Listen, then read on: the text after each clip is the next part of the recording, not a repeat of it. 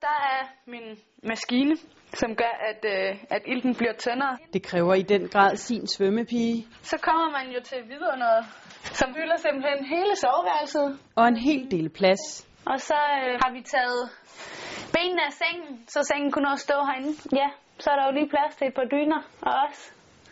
Så det er sådan, jeg, øh, jeg har mine netter. Hvis man som Rikke Møller Pedersen tilbringer 7-10 nætter både før og efter sine højdetræningslejre i et ildtelt, der svarer til at sove i 2800 meters højde, for at få maksimalt udbytte af sin træning. Man har kun den her lille pumpe, som blæser luften ind, som øh, er det, vi lever på, når vi sover herinde. en gang imellem, så bliver vi nødt til lige at lyne det øverste af, døren op, sådan så det er, at varmen kan sive ud, så der ikke øh, bliver alt for vådt herinde.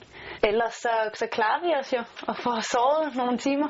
Pointen med ildteltet, som enkelte af de danske svømmere begyndte at gøre brug af for knap et år siden, er, at Rikke Møller Pedersen skal øge sin koncentration af hemoglobin i blodet. Det får hende nemlig til at kunne yde mere.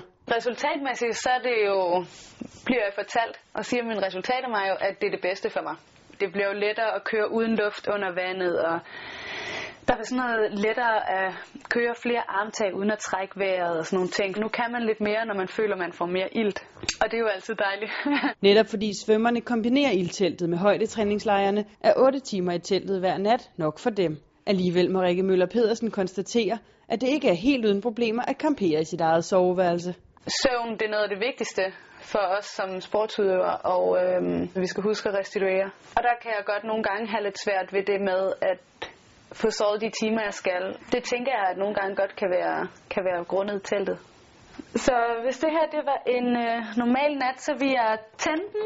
Det afholder dog ikke svømmeren fra at tilbringe netterne i ildteltet. Frem mod OL venter der hende nemlig tre højdetræningslejre, og det efterlader i alt teltet i hendes soveværelse i knap 150 dage mere i tiden frem mod OL.